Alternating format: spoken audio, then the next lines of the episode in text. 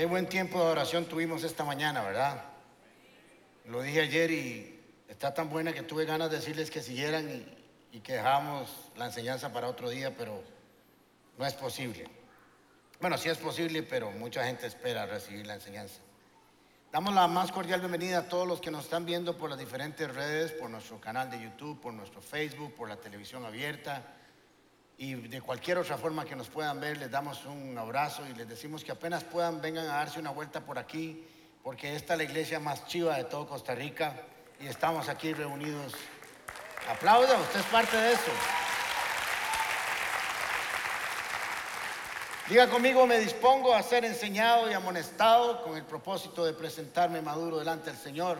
La gracia del Señor a las puertas y el carácter las mantiene abiertas. Continuamos la temática que hemos venido teniendo en las últimas tres semanas. Hace tres semanas hablé del efecto saltamontes. ¿Quién oyó y vio esa enseñanza? Si no la ha visto, vaya a nuestro canal de YouTube o a nuestro Facebook. Ahí están todas las enseñanzas que nosotros damos. La semana pasada Andrés nos dio una linda enseñanza que se tituló De mucho valor. También búsquela y véala. Y hoy terminamos con esta miniserie, por así decirlo, que he denominado el título de esta enseñanza De un solo brinco. Así que vamos a ver de qué se trata esta enseñanza. Todos hemos vivido, sin excepción, situaciones difíciles, complicadas, cuyos efectos han corrido en el tiempo y nos marcaron y nos lisiaron de, de alguna otra manera. Otros nacieron en familias muy complicadas, muy disfuncionales y se acostumbraron a vivir así. Y algunas de las experiencias de su vida los hirieron, los lesionaron y dejaron áreas de su vida discapacitadas, lesionadas. Y han tratado de sanarse por sus propios medios, han tratado de ir a comprar un kit de reparación en la farmacia, pero no es posible, así no se arreglan las cosas. Y en lugar de ir mejorando en algunos casos, van empeorando y parece que en nuestro interior, en nuestra mente, en nuestro entendimiento natural, parece que no se van a arreglar. Y el grave error que cometemos es que nos acostumbramos a vivir con ellas, nos acomodamos a vivir con ellas. Y nosotros tenemos que luchar con la fe para creer que Jesús puede cambiarlas. Un problema de salud, un diagnóstico, un matrimonio que se terminó, una meta, un sueño truncado, conductas de algún hijo que no esperábamos, adicciones, pecados que no hemos podido derrotar y que nos mantienen todo el tiempo en temor y en angustia y, en desaprobación, problemas financieros, adicciones y muchas otras cosas más que están en la vida de cada uno de nosotros. Vamos a leer Hechos capítulo 3, versículo 1 en adelante. Un día subía Pedro y Juan al templo a las 3 de la tarde, que era que es la hora de la oración. Junto a la puerta llamada la Hermosa, había un hombre ahí lisiado de nacimiento, al que todos los días dejaban allí para que pidiera limosna a los que entraban en el templo. Cuando éste vio a Pedro y a Juan que estaban por entrar, les pidió limosna. Pedro, con Juan mirándolo fijamente, les dijo, míranos.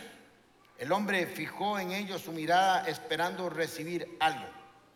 No tengo plata ni oro, declaró Pedro, pero lo que tengo te doy. En el nombre de Jesús de Nazaret, levántate y anda. Y como dice el dicho, y el hombre andó.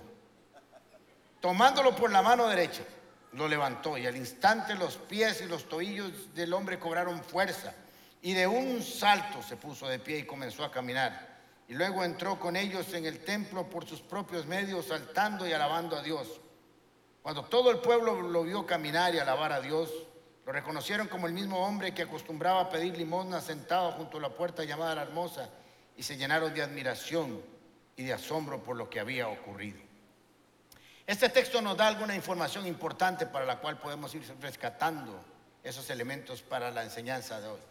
Lo primero que la Biblia nos dice es que este hombre estaba lisiado. Este hombre tenía una condición desde su nacimiento. Eran las 3 de la tarde, estaban en el centro de la actividad religiosa de Jerusalén, de Israel. los judíos oraban a las 6, a las 9 y a las 3. Y a las 3 de la tarde era la hora del sacrificio. Era cuando más gente iba, cuando más gente se reunía para la hora de la oración. Y los discípulos no tenían iglesias cristianas todavía, templos cristianos todavía, así que ellos, por ser buenos judíos, iban y se acostumbraron a, seguir reuniéndose en el templo, en las sinagogas que podían estar, después los expulsaron, pero ellos seguían teniendo una vida de oración, una vida de entrega, no religiosa, sino una disciplina de entrega, de pasión con Jesús ahora.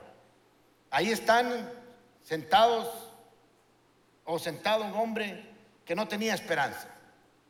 Se nos dice que su condición física estaba lisiada. Algunas versiones dicen cojo, otros dicen eh, minusválido, otros dicen lisiado, otros dicen paralítico. La cuestión es que él no se podía mover por sus propios medios. Dice el texto que lo traían todos los días y lo ponían ahí. Su actividad económica, por así decirlo, era pedir limosna. Le habían enseñado a hacer eso. Se había acostumbrado a hacer eso. Su ubicación está en la entrada del templo. Es una entrada logística. Es donde la gente calma su culpa y antes de entrar echa una limonita para quedar bien con Dios y que adentro le oiga sus oraciones. Esta puerta hermosa eran por donde entraban los hombres, eran los que tenían la actividad económica en esa época. Así que estaba ahí de una manera intencional, bien programada. Y hay un elemento que no está en Hechos capítulo 3, sino que está en Hechos capítulo 4, versículo 22. Y nos dice que este hombre tenía 40 años de estar ahí. Son muchos años de estar en el suelo. Son muchos años de estar paralítico. El cuadro no es muy halagador. Y desde el punto de vista humano y natural, pareciera que nació así y moriría así pero iba a tener un encuentro con dos personas que le darían algo diferente a su vida.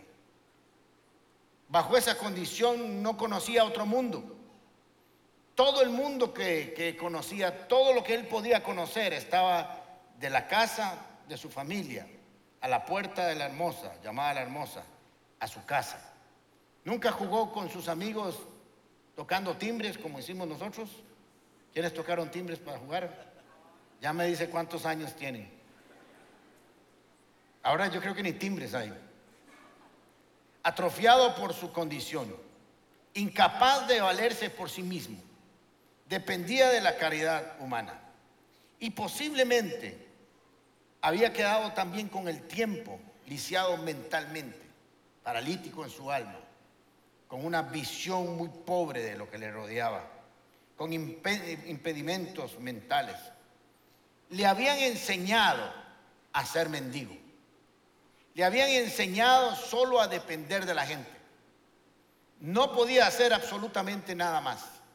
Y es que muchas veces cuando nosotros nacemos con alguna discapacidad emocional, mental o física, nos acostumbramos a ello. Y lo peor es que muchas veces la vida nos presenta accidentes, choques emocionales, económicos, y de todo tipo que nos lesionan y nos acostumbramos a vivir con ello. No luchamos para seguir adelante. No luchamos para salir ahí. Decimos, esta es nuestra condición y voy a aprender a vivir con ello. Y posiblemente este hombre se había acostumbrado a ello. No solo él, sino a su familia, sus amigos, quienes lo rodeaban, los que lo conocían. Era conocido como el paralítico, el mendigo de la puerta de la hermosa. Qué terrible ser reconocido por eso. Pero eso no nos da una identidad. Eso solo dice lo que hemos pasado, pero no quiénes somos. Y cuando nosotros tenemos un encuentro con Cristo, modifica todo eso, lo cambia, lo transforma. Él pensaba, reaccionaba y esperaba como un lisiado. Estaba programado para pedir ayuda. No estaba programado para buscar un sistema que le ayudara, una metodología, una fuente de ayuda para su vida y sobre todo en aquel momento era muy difícil. El gran éxito de este hombre, posiblemente, su gran victoria, su gran conquista de una meta, sería que su plato de limosnas estuviera cada día más lleno. Y un día malo era un día con, con poco éxito y un día con mucha limosna sería éxito, gran éxito, y eso sería todo lo que marcara su vida. Desde el punto de vista humano, las cosas estaban escritas para él pero iba a ser transformado por un encuentro con Jesús. Ahora, había otro elemento en la vida de este hombre, y es que por su condición física, por un mal entendimiento de la ley y por un legalismo radical, absoluto y absurdo, le era impedido participar de la actividad religiosa. Le era prohibido, estaba limitado a participar de la actividad del templo. Así que este hombre por 30 años al menos, digamos que lo comenzaron a poner ahí en esa puerta a los 10 años, por 30 años solo había podido estar observando lo que pasaba del otro lado de la puerta. Estaba en el puro límite entre su minusvalía y la posibilidad de experimentar el culto a Dios. Estaba por años limitado en la pura puerta. Era un pasito, dos pasitos lo que le faltaba. Y ese hombre entraba, pero nunca había podido. Por 30 años al menos oía los cánticos. Por 30 años tal vez oía el sermón. Estoy contextualizándolo a nosotros. Por, por 30 años olía el incienso de las oraciones. Por 30 años posiblemente olía el sacrificio en el altar. Pero no podía ser parte. Y eso es otra, otra limitación que tenía, que no se veía, pero que le impedía tener posiblemente una relación con Dios y con su presencia. Ahora, este hombre representa varias cosas que podemos aprender. Lo primero es que hay una sociedad, hay un, grupo de personas que nacieron con una condición que no pidieron, que no buscaron, de lo cual no son culpables y que necesitan una respuesta de Dios. Y que la iglesia de Cristo tiene una respuesta. Que la iglesia de Cristo tiene una opción. Y podemos predicar a la gente y decirle que hay una opción. Que no tienen por qué limitarse a lo que están viviendo. Que Dios puede cambiar su mente, su corazón y aún puede hacer milagros hoy como los hacía cuando Jesús caminaba por esta tierra. Pero también representa un grupo de personas que por años, por meses, por semanas, por décadas, han estado viniendo al templo. Se sientan aquí en sus sillas. Pero su alma y su espíritu están afuera. Se quedaron en entrada por lesiones emocionales, por lesiones espirituales, por lesiones sociales, por lesiones económicas, por lesiones culturales, por lesiones religiosas dañados, lisiados por un sinnúmero de cosas, vienen por años a la iglesia, pero tienen una incapacidad de incorporar su espíritu a lo que sucede en un servicio, en un culto, en la vida de la iglesia. Por alguna razón no entran en el alma, en el espíritu, en el cuerpo. Por alguna razón solo vienen a pedir algo de limosna espiritual para llegar la otra semana y venir a otro servicio. Y esa gente necesita levantarse de un brinco a la invitación que Cristo les hace hoy. Necesitan pegar un brinco, dejarse ayudar y entender lo que Dios quiere. Por conceptos equivocados y falsas creencias de lo que es la iglesia, de cómo opera la iglesia, de qué es una prédica, de qué es el Espíritu Santo, de qué es la palabra de Dios. Toda esa ignorancia o falsas creencias les impide crecer, relacionarse, madurar, ampliar, tocar lo sobrenatural. Por años han estado en el puro límite, a un paso, pero eso no los ha dejado ingresar al templo. También representa un grupo de personas que no vienen a la iglesia, esperan que la solución de su vida siempre sea material. Allá afuera la gente no tiene fe y cree que usted y yo estamos perdiendo el tiempo. Es gente que cree que su vida se relaciona, se mejora si tienen más dinero, si tienen otro trabajo, si tienen otra pareja, si hacen otro deporte. Creen que su vida es una solución material. Pero parece mentiras que hay un grupo de gente en la iglesia de creyentes que creen también que su solución es que Cristo les dé cosas. Cuando la verdadera conexión con nuestra necesidad está en el Espíritu. Cuando nosotros somos sanos espiritualmente, todo lo demás, como un dominó, se comienza a arreglar. Porque yo quiero enseñarle algo, que lo que no se ve, primero está antes de lo que se ve. Su condición humana tiene un problema espiritual. Y usted cree que es un problema físico o emocional o económico o familiar, pero tiene una raíz espiritual. Y por años has insistido, aún siendo creyente, que tu solución es arreglar algunas cosas. Si tuviera otro trabajo, obtienen otro trabajo y siguen exactamente igual. Yo los conozco.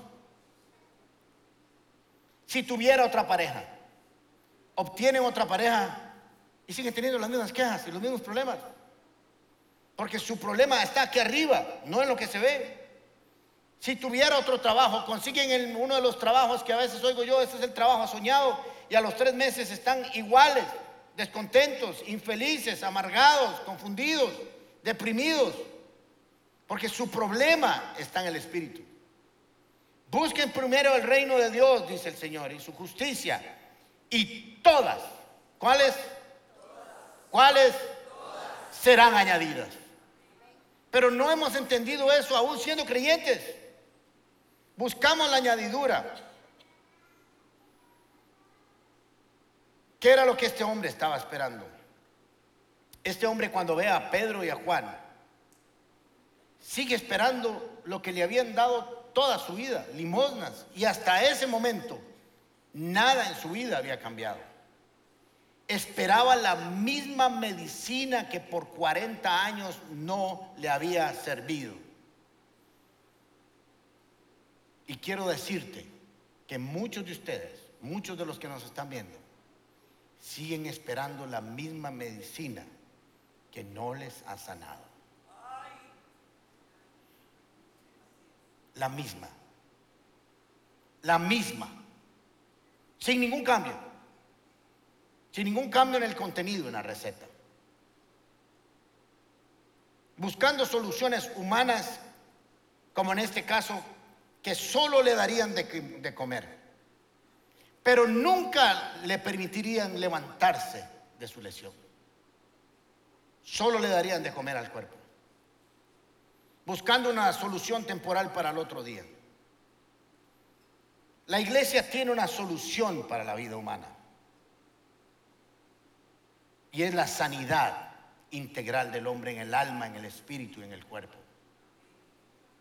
La iglesia tiene una medicina que no da el mundo.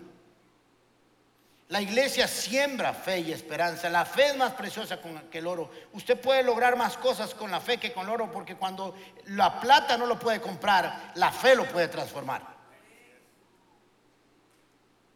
Cuando una familia, cuando una persona es sana integralmente en la iglesia, cambia su manera de pensar, cambia su manera de vivir. Tenemos una sociedad con mejores hombres y mujeres, menos adicciones, menos confusiones, menos violencia, mejor económica estabilidad, estabilidad económica, familias funcionales, etcétera, etcétera, etcétera. Ahora Pedro se acerca a este hombre y Juan. Y hacen un acercamiento interesante. Usted sabe, todos nos hemos topado con alguna persona en la calle que tiene una necesidad de un indigente y ustedes saben cuál es la técnica para pedir. Ellos, ellos tienen una técnica. Le ponen sus ojos y su mirada en sus ojos. ¿Les ha pasado? La tendencia nuestra es quitarle los ojos porque nos presiona, nos hace sentir mal. Vemos en sus ojos su dolor, su necesidad. Y si lo sigo viendo, le regalo el carro a este mae. Mejor quito mi mirada. Ahora, Pedro y Juan saben eso. Y cuando se acercan a él, se le quedan mirando fijamente a sus ojos. Míranos. Y yo creo que con esa mirada que Pedro y Juan le dieron a este hombre, este hombre dijo, estos maes me van a soltar un millón de dólares porque nunca nadie me ha visto así. Nunca nadie me ha mirado de esa manera. Pero le dice Pedro, no tengo ni plata ni oro. Ahora, hay que hacer la conjugación correcta porque pareciera que Pedro no ora. no tengo ni plata ni oro. No, no es no tengo ni plata, ni oro no es así. Bien, la cuestión es que posiblemente él, cuando le dice eso, Pedro, internamente pensó, ¿y entonces para qué viene este chaval aquí? ¿Para qué toda esta mirada que me está dando? Jale, si no trae harina, vaya jalando. Porque hay alguien que va a pasar y me va a echar un poco más. No sabía este hombre. Y quiero que me pongan mucha atención en esto que les voy a decir. Pedro le dijo, no tengo ni plata ni oro, pero no te voy a dar lo que usted cree que necesita. Te voy a dar lo que Dios sabe que necesitas. Son dos cosas diferentes. Muchos de nosotros por años hemos estado pidiéndole a Dios que nos dé lo que nosotros queremos, pero no lo que Él quiere darnos. Y cuando nos revela lo que quiere darnos, nos negamos porque queremos limosnas, lo que hemos estado acostumbrados a recibir toda la vida. No tengo lo que andas buscando. Tengo lo que estoy seguro te va a dar una conexión espiritual que te va a levantar de donde estás. Tengo la conexión correcta con el nombre de Jesús de Nazaret. Esa es tu solución. Eso es lo que te va a cambiar. Iglesia de Cristo, lo que nos están viendo en la comunidad paz. Tu solución no es tal vez lo que hayan buscando. Si no buscas a Cristo, si no buscas una relación con Él, si no buscas una relación con tu palabra, vas a seguir pidiendo limosna a este mundo y no te va a poder cambiar. Lo espiritual siempre tendrá una conexión con tu verdadera necesidad. ¿Me siguieron? No con la necesidad que crees, sino con la verdadera necesidad, porque Dios conoce el corazón y conoce el propósito de tu vida. Tomándolo de la mano derecha, le extendió su mano y él se dejó levantar. Muchos de nosotros nos extienden la mano, pero como no nos están dando lo que nosotros buscamos, rechazamos su ayuda. ¿Cuántas personas he ido a hablar con ellas y le digo, usted necesita conocer a Cristo, usted necesita congregarse, usted necesita leer la palabra, usted necesita crecer. Yo creí que usted venía a darme una solución para ver cómo arreglo mi cuenta bancaria. No, ese no es tu problema. Esa cuenta bancaria se va a arreglar cuando arregles tu condición con Cristo. Cuando la mejores, cuando crezcas, cuando te dejes ministrar. Ahora es interesante porque de un solo brinco empezó a caminar. Ahora, no sé si usted lo nota, es un milagro. Pero cuando entendemos el milagro, cuando lo comprendemos, toma mayor trascendencia. Este señor no sabía caminar. Nunca había caminado. Al caminar se aprende. Y se aprende por práctica. Empezamos gateando, empezamos dando unos pasitos Niño que no tiene una chichota no es niño, nos vamos cayendo y vamos aprendiendo el equilibrio, etcétera, etcétera. El cerebro va haciendo ajustes y empezamos a caminar. Pero él nunca había caminado y pegó un brinco y empezó a correr y a dar brincos. Su mente inmediatamente recibió una sanidad. Su mente recibió instrucciones para caminar sus huesos, sus músculos, sus tendones, sus arterias, sus vasos capilares, obedecieron a una voz de mando. ¿Y por qué les digo todo esto? Porque no importa, no importa cuántos años hayas pasado con tu dolor, o cuántos años tengan tus lesiones, o con cuántos años hayas vivido con esa enfermedad. Cuando en el nombre de Jesús nos dice que levante, que nos levantemos y peguemos un brinco, No importa cuántos años hayas estado ahí, una sola orden del poder de Jesucristo te hará levantarte y todas las cosas cambiarán. Una sola orden.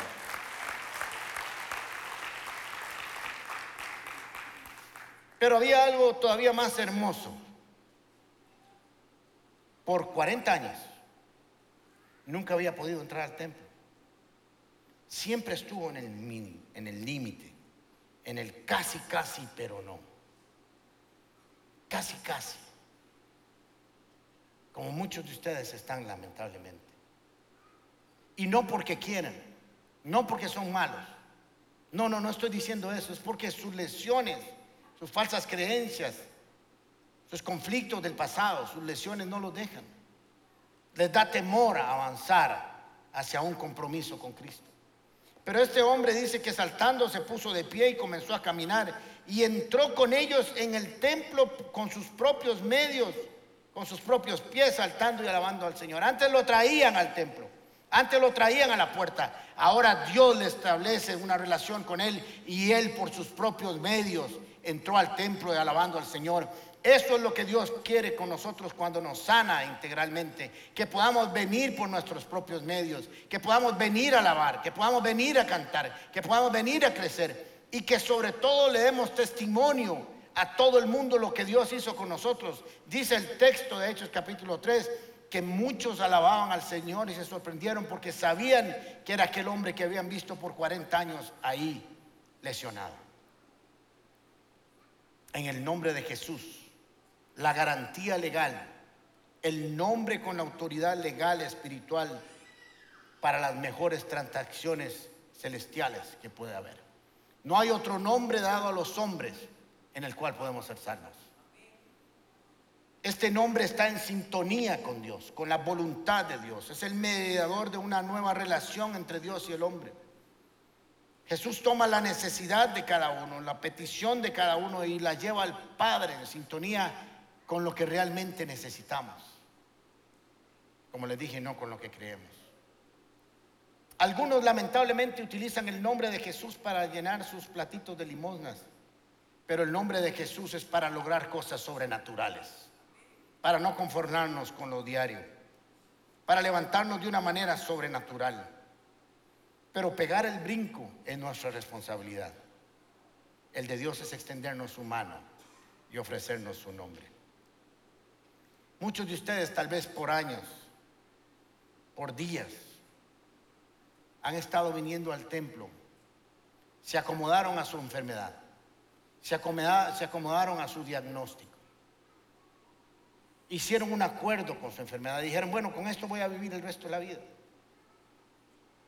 Quiero decirle que eso fue lo que dijeron los doctores, pero eso no es lo que dice Cristo. Hay muchos de ustedes tienen lesiones emocionales lesiones de, agresión, lesiones de culpa, lecciones de agresión, de agresión, que por años han caminado con ustedes y dijeron, esto no va a cambiar. Así soy yo. Y el Señor hoy les dice a ustedes, así no es la cosa. Yo la puedo cambiar. Así que no importa cuánto tiempo hayas estado en esa situación, con un solo toque de Jesús las cosas pueden cambiar de una vez y para siempre. Cierre sus ojos un momento, por favor. Y quiero que le pregunte al Espíritu de Dios, ¿para qué vino hoy? ¿A qué te trajo, Señor? Pregúntele al Espíritu de Dios para qué nos está viendo por televisión o por las diferentes redes sociales. ¿Qué te vino a decir Jesús? ¿Cuál es la solución que Jesús te está dando? No la que usted quiere o la que usted piensa, la que usted cree que Dios le tiene que dar. Si no, pregúntele al Espíritu de Dios. ¿Cuál es la solución que viene de Jesús de Nazaret para su vida? Pregúntele al Espíritu de Dios, que estoy seguro que te está hablando ya. ¿Cuáles son tus lesiones emocionales? ¿Cuáles fueron aquellos acontecimientos de tu vida que te hicieron sentirte humillado, rechazado, abandonado, agredido. ¿Cuándo fue que recibiste el diagnóstico y te quedaste con él en tu cabeza? ¿Cuándo fue que escuchaste aquella palabra del ser querido que todavía no se borra tu mente? ¿Cuándo empezaste con una adicción que no has podido vencer y que pensás que te va a acompañar el resto de la vida? Hoy, de un solo salto, si te dejas tomar de tu mano y crees en la palabra de Dios, Dios puede hacerlo. Y mientras el Espíritu Santo te habla, yo te voy a pedir que cualquiera que sean las múltiples lesiones, necesidades, traumas, dolores, decisiones que tengas que tomar, pasa aquí adelante. Yo quiero orar por vos. Y mientras cantamos y adoramos, declarando lo que dice este canto, usted comience a declarar que eso va a ser una realidad sobre su vida. Usted comience a declarar que usted ha sanado, ha sido sanado. Que usted es libre. Que usted no va a seguir esclavo o esclava. Que usted es una persona que va a poder caminar con libertad, con su cabeza en alto. Hágase bien para adelante, por favor, los que están llegando. La victoria. Declare la victoria sobre su vida. Usted no fue diseñado para ser perdedor. El diseño de Dios es que usted sea más que victorioso en Cristo Jesús. Y si usted nos está viendo desde sus casas o donde quiera que nos está viendo, póngase de pie, pegue un salto donde usted está de manera profética y dígale, yo me levanto hoy. Esta historia en mi vida no me va a marcar. Esta historia no define quién soy yo. Esta historia no me define mi futuro. Yo hoy en el nombre de Jesús me levanto. En el nombre de Jesús me voy a la sombra de la cruz. Todo está cubierto bajo la sombra de la cruz. Si usted está ahí en su silla, cante, adore, levante un canto, abra su boca. Si por años no ha podido cantar por su tristeza, hágalo. Cristo me ha. Dígalo. Quiero oír a esta iglesia adorando al Señor. Cristo ha triunfado En mi vida, en la sobre suya, toda sobre toda enfermedad. Toda enfermedad se va. Todo dolor, temor se va. Depresión, ataques de pánico, ansiedad. Cristo te ha sanado.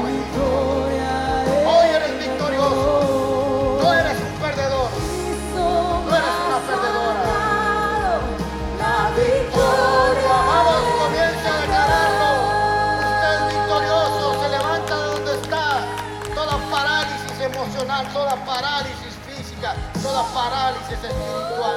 Ahora en el nombre de Jesús comienza a moverse. Quiero verlos. Abra su boca.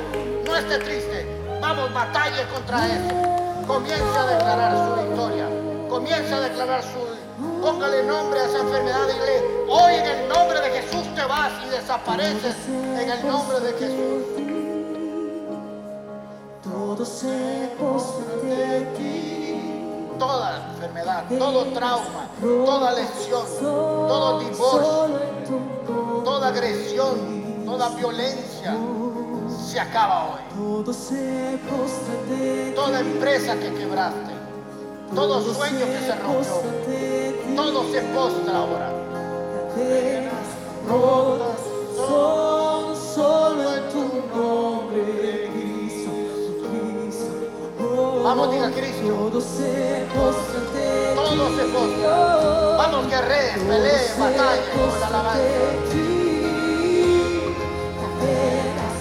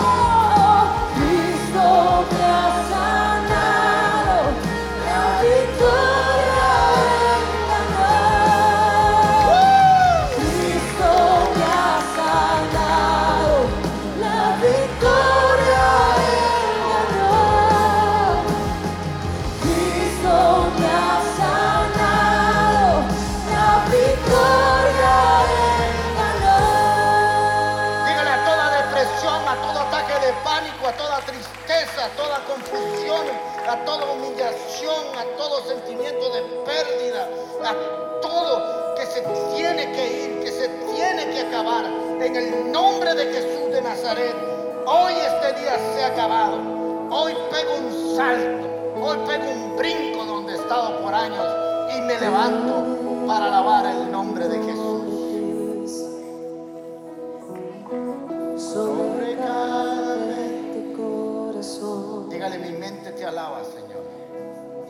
porque sé que pasa tu presencia.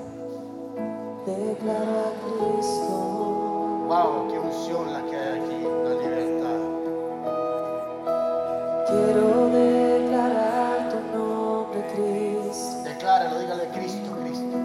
En ti se rompe toda adicción. Toda adicción, todo dolor, todo ataque de pánico, toda depresión, toda confusión todo tumor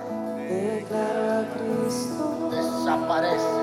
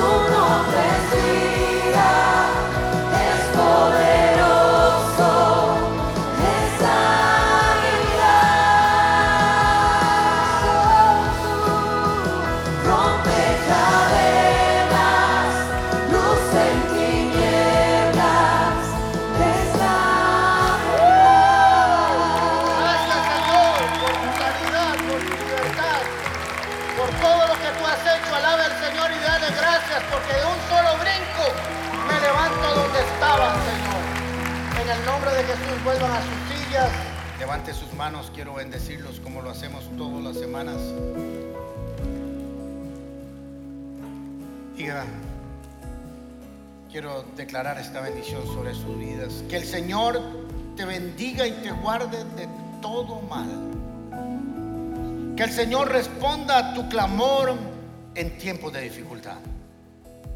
Que el Señor te mire con agrado y extienda sobre ti su amor. Que el Señor te muestre su favor y te dé de tu paz que sobrepasa todo entendimiento.